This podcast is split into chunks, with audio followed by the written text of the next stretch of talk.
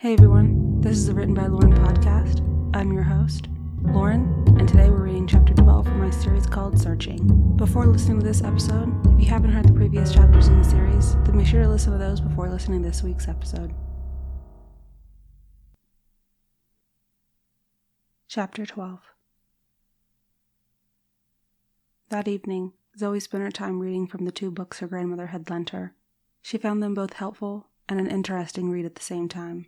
She finally looked up from the book, only to realize how little she had blinked.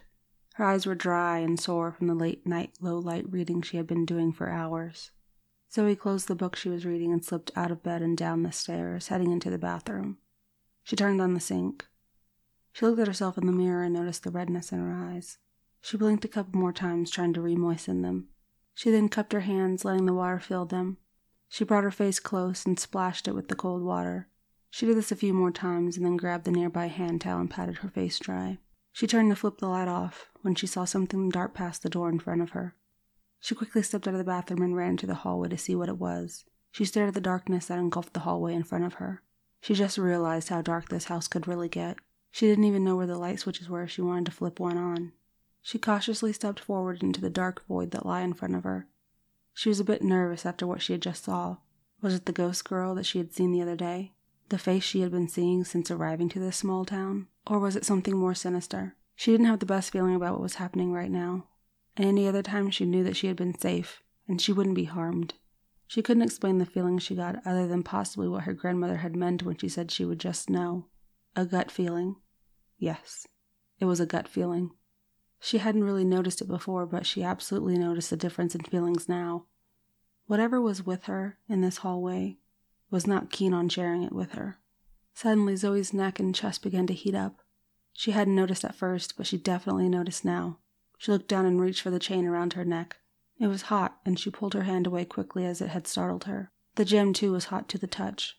Not burning, but something to notice for sure. Was it warning her of something? That there was something unfriendly that lay ahead? She stopped. Should she venture forth? Her grandmother had told her to follow her instincts, listen to what her body was telling her, and her body was telling her she shouldn't move forward. She took a few small steps back, cautiously. She stood up straight and gathered the courage she knew was inside of her. She made sure to speak clearly and push any unease out of her mind. Whoever you are, or whatever you are, you are not welcome here. This is my house, and I do not want you here. Zoe's eyes searched the darkness for any signs of ill will or possibly the negative spirit that was lurking just beyond. Zoe spoke again. She needed to let it know that she was serious and that she wasn't going to back down. I said, Leave this house. She said it louder and with more force this time. She felt a rush of air pass. Her hair moved with the strong force. She heard an angry hissing sound, and just as soon as it all started, it stopped. It was quiet once again, and all was calm. She felt at peace once more in her home. Yes, this was her home, and she would be sure to take care of it. She made her way back into her room and climbed into her bed. She still felt a little off, but it wasn't because she sensed any bad spirits or whatever that thing was. It was because the thing had been in her house to begin with. She wondered if by talking about and reading up on the other world and death had opened up her home to unwanted visitors. She would have to be more careful. She wanted to get to know Emerald, the girl she knew to be roaming freely around her house. Well, maybe it was their house, as she was still here and the original owner. She didn't know if Emerald would be able to hear or see her all the time. She wondered if she had known about the negative spirit she just encountered, and if so, she wanted her to know that she wasn't trying to kick her out as well. As she laid on her pillow with the comforter pulled up, she spoke out. Emerald, I don't know if you can hear me, but I want you to know that I'm not trying to force you out. I know this was your home first, and if you're okay with it, I'd like to talk to you sometime. I would be fine sharing this place with you. Well, good night. She added that last part as an afterthought. She wanted to be kind, but wasn't sure ghosts and spirits really rested. She reached and touched her necklace. It was cool once again to the touch. Zoe let out a deep breath and closed her eyes. She tried to relax enough to fall asleep, and she would after a surprisingly short amount of time. Her dreams weren't as peaceful as they had been once before, she dreamt of darkness. Not regular darkness either. She wasn't one to be afraid of the dark, but this darkness, in her dreams, it was overwhelming and it consumed her. She couldn't scream or run and hide. All she could do was be in the darkness, wondering what it was hiding, and she knew it was hiding something. She was seemingly floating in the darkness as it surrounded her, suffocating her. But again, she couldn't escape it. She had a feeling whatever it was that was lurking just beyond her reach was wanting her to accept it. And then she would be free. Zoe knew her being free wouldn't be her actually being free. If she accepted the darkness, she would be far from free. It was trying to trick her, but she wouldn't let it. She couldn't let it. Zoe didn't know how long she had been in the dark abyss of her dreams, but it felt like an eternity until she finally woke up and the bright sunny light that normally shone through her windows was a dull gray today. She slipped out of her bed and peeked around the thin curtains to see the big puffy gray clouds that completely covered the sky. She didn't like how she had had a spookily eventful evening followed by a terrible dream, only to then wake up with a dull gray day. She wondered how so many things could seem correlated. She shivered and then retreated to her closet to find some warmer clothes for the day. As she got ready for the day and headed down the stairs to greet her father, she tread lightly near the spot she had encountered the bad spirit from that night. She looked back at it as she headed down the steps to the front room. She looked back at it as she headed down the steps to the front room. She entered the kitchen where her father usually was, but he was gone. He wasn't in his usual seat. She looked at the clock on the wall. It wasn't time for him to be at work. Not yet, anyway. She looked around and noticed the coffee was brewing. There was some toast on the table with some butter and jam. She wondered where he went off to. She turned when she heard the back door creak open and then slam shut. In walked her father. He had some mail in his hands and he flipped through the small pile. Good morning. It's chilly. Can't believe it. I didn't see the news reporting any rain, but I think we might get some. Do you want me to take you to school just in case? Zoe blinked. Uh, no, no, I'll be fine, Dad, thanks. She grabbed a piece of toast and bit into it. We have mail already? She questioned. Henry nodded. Of course. Mail will always find you, wherever you go. He held up a couple letters. These are for you. Zoe took them and looked at the senders. She smiled. Her friends had written to her. As much as she wanted to rip into them and read them, she would rather open them in the privacy of her room. She had to leave to go to school soon, and would want to have time to read them. She slipped them into her bag. Thanks, Dad. I'm going to head out. She gave him a hug and she rushed out the door, dogging down the steps out into the sidewalk. She looked back at the house and stopped. There was someone in one of the second floor windows. She stared at them, and they stared right back. The clouds over the house seemed to suddenly grow darker. A loud crack of thunder pierced through the air, and Zoe jumped at the sound. She looked back up at the window, and the person was gone. That person had been ghostly white and had known Zoe had seen them. What was going on today? Zoe pulled her bag tighter and quickly ran down the street to where her and Brian had been meeting. She made it in no time. As she got closer, she saw Brian, who was patiently waiting for her as usual. He smiled when he saw her, but quickly his smile dropped, and his brow furrowed when he saw the worried look on her face, and her purposeful jog towards him. He stood up straight and quickly scanned their surroundings. When Zoe was close enough, he questioned her. Hey, what's going on? Are you okay? Zoe shook her head. This only made Brian more concerned, but he waited for her to respond. No, I. Something is going on, Brian, and I don't know what to do. I saw something this morning, and last night there was something bad in my house. And I told it to go away, and I thought it listened, but now I'm not sure. I had the weirdest, most unsettling dream last night, and now it looks like it's gonna storm. And I think it's all connected, but I don't know how. And I don't know what to do, but I think I have to fix it. Brian listened while Zoe let out all of her concerns. Although he wasn't sure what was going on, he didn't think Zoe knew either.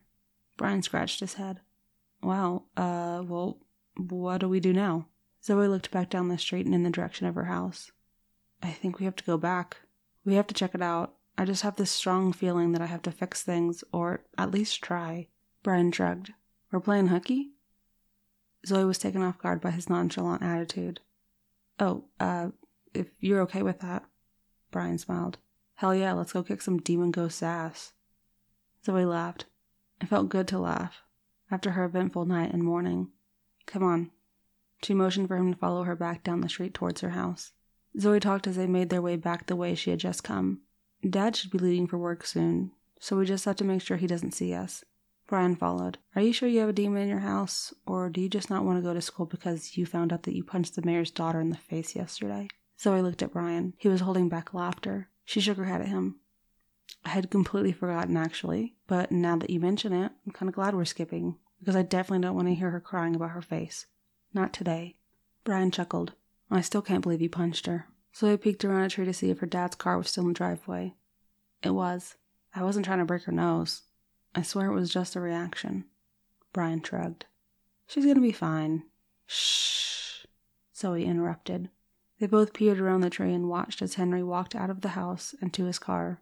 They stayed silent as he got in, started it, and backed out of the driveway. They both hid behind the tree, Zoe's back against the tree trunk, and Brian faced her, trying to be as small as he could. Zoe looked up at him. He looked down at her. They waited while the car passed them, and the coast was clear before Brian cleared his throat and stepped out from behind the tree and away from Zoe. Zoe dusted the bark off her back and headed up the driveway. Brian quickly followed behind her. She ran up the steps and opened the door wide for Brian to run in as well. She closed the door and looked around. Brian looked at her. Now what? Zoe took a few steps forward. Well, maybe we could start upstairs? That's where I saw the, uh, figure in the window. Brian looked up at the steps before them, and then at Zoe. So you don't know who was in the window? It wasn't Emerald? Zoe took the first few steps up. I couldn't be sure. It was too far away. Brian shrugged. Well, let's get on with it. See what's lurking in the dark corners of this big old house. They cautiously took the steps all the way to the top. Once there, Brian followed Zoe to the room whose window had held the ghostly intruder. Zoe turns the doorknob and pushes it open to reveal a dusty room, filled with old furniture, as was the rest of the house. This room seemed to have been used as a sitting room at one point. It had a small fireplace in one corner, and a large painting of the house on the wall above. Zoe walked over to the window and looked out. Run to the large painting of the home. What's the point of a painting of your house in your house? You like it so much you want to stare at the outside while you're inside? Zoe ignored his commentary. They were looking out this window. I wonder if we should call an Emerald and see if she comes out. She turns away from the window and looks at Brian. He nodded. Worth a shot. He sat heavily down on the nearby couch, and a cloud of dust engulfed him. He coughed. Oh, wow, that's disgusting. He tries to fan the dust out of his face with both hands. Zoe watched him. You have to be serious when you do this. The spirits want respect, and we should give it to them. It could easily go south if we seem like we're mocking them or something. Brian, now that the dust had settled once more, agreed. Right, of course. I'll follow your lead. Zoe walks over and sits across from him in a large, oversized chair. She takes a deep breath and tries to relax. She closes her eyes for a moment to center herself in her mind. She tried to keep good thoughts in her head and her intentions clear. She wanted to speak with Emerald. She wanted to ask her a few questions, some that would help her understand her better, and to learn about her story, her history, one that couldn't be read in a history book, a story that could only be heard from the source itself, from the mouth of someone who lived it, her life story and why she was still in this house. Did she want to stay here in this house? Or was she trapped by the dark force that Zoe had felt only last night? Or was she trapped by the dark force that Zoe had felt only last night? Zoe opened her eyes. She looked at Brian. and He gave her a reassuring nod. She reached for her necklace, the one her grandmother had given her, the one that had proven to her had some sort of power. Even if Zoe was unsure of what that power was, the necklace was again cool to the touch. It hadn't been heating it for some unknown reason at the moment. She let out one last big breath and spoke clearly. Emerald, if you're here, do you think me and my friend Brian could talk to you? He was here the other day. He helped me paint the wall in my room. I know you were inspecting it the next morning, so if you have any issues with the paint job itself, he's the one to talk to. He's the expert. Brian smiled a little and Zoe continued. We don't mean any harm. We just want to know a little bit more about you and maybe this house. Zoe scanned every inch of the room, looking for any sign someone might be there with him. Zoe wondered if she should say more. She didn't want to seem desperate. She wanted Emerald to know she was confident and strong, so she knew she could trust her. I'm Zoe, and my friend is Brian, by the way. She stopped talking again and waited, in case Emerald was thinking about showing herself. She wanted to give her a chance to do so. Brian spoke this time, which surprised Zoe. She hadn't thought he would want to talk during this time, while they were trying to coax out a ghost that was living in this house for who knows how long after death. We don't want to scare you or harm you. We just want you to know you can trust us. Brian spoke to Zoe this time. Maybe we just hang out for a bit. Let her know we aren't expecting her to show up, but that she can if she wants. Zoe frowned. What exactly do you mean? Brian leaned against the armrest, propping his feet up on the coffee table. We relax. Zoe shrugged. It was a good idea, she thought. She leaned back in her chair and got comfortable. Brian spoke again, directly to Zoe. You got any cool board games around here? Zoe looked up at the ceiling. I'm sure there's some in this house somewhere. Brian was quiet. Zoe looked over at him. He was fully relaxed. His eyes were closed and his arms were behind his head. She smiled to herself. Maybe he was trying to make small talk, or take a nap. She wasn't sure. Are you any good at board games? Zoe asked him. It doesn't really matter which game we play. I could beat you at anything. Zoe chuckled. Is that so? You're awfully confident. Brian smiled. His eyes were still closed while he relaxed. Nah, it's just facts, is all. They went on like this for a while, until they eventually both went quiet. They sat in the silence for what seemed like ages. Maybe Emerald didn't want Zoe or Brian's help. Maybe she was just fine, and the house didn't have any use for her help. Last night's encounter and her dream could have just been an act of imagination, something her dad might say if she ever told him what was going on. She looked down at the necklace, turning it around in her fingers when something caught her eye. But it wasn't the necklace, it was in front of her. In the doorway, a girl, Emerald, stood right there, staring at Zoe. Her face unreadable. Zoe felt as if her heart had stopped. She had forgotten how to breathe. To be honest, she was so scared that if she moved, Emerald would disappear. So she stared back, Emerald made the first move. She took a silent step forward, and Zoe slowly sat up, keeping her eyes locked on Emerald. Emerald walked closer and stood at the foot of the furniture. Zoe finally spoke. Hello, Emerald. It's really nice to meet you. Brian's eyes shot open. He too was frozen at first. He slowly sat up. He was amazed that he was seeing what Zoe had sworn to him she had been seeing. He had never thought she was lying. It was just hard to believe without seeing for himself. Emerald looked over at Brian, and he spoke to her as well. I'm Brian, nice to meet you. Emerald stared at him and spoke. I know who you are. I know who both of you are. She looked at them both. Her voice was young and innocent, yet strong. Despite having been born so long ago, she was still, in fact, just a kid. She spoke again. What do you want from me? Alright, everyone. That's it for today's episode. Come back next week for another installment of Searching. And in the meantime, if you want to reach out, maybe ask me some questions about the series or the podcast in general, you can find me on Instagram at written by Lauren underscore podcast. Thank you guys for listening, and I hope you enjoyed the episode. See you guys next week.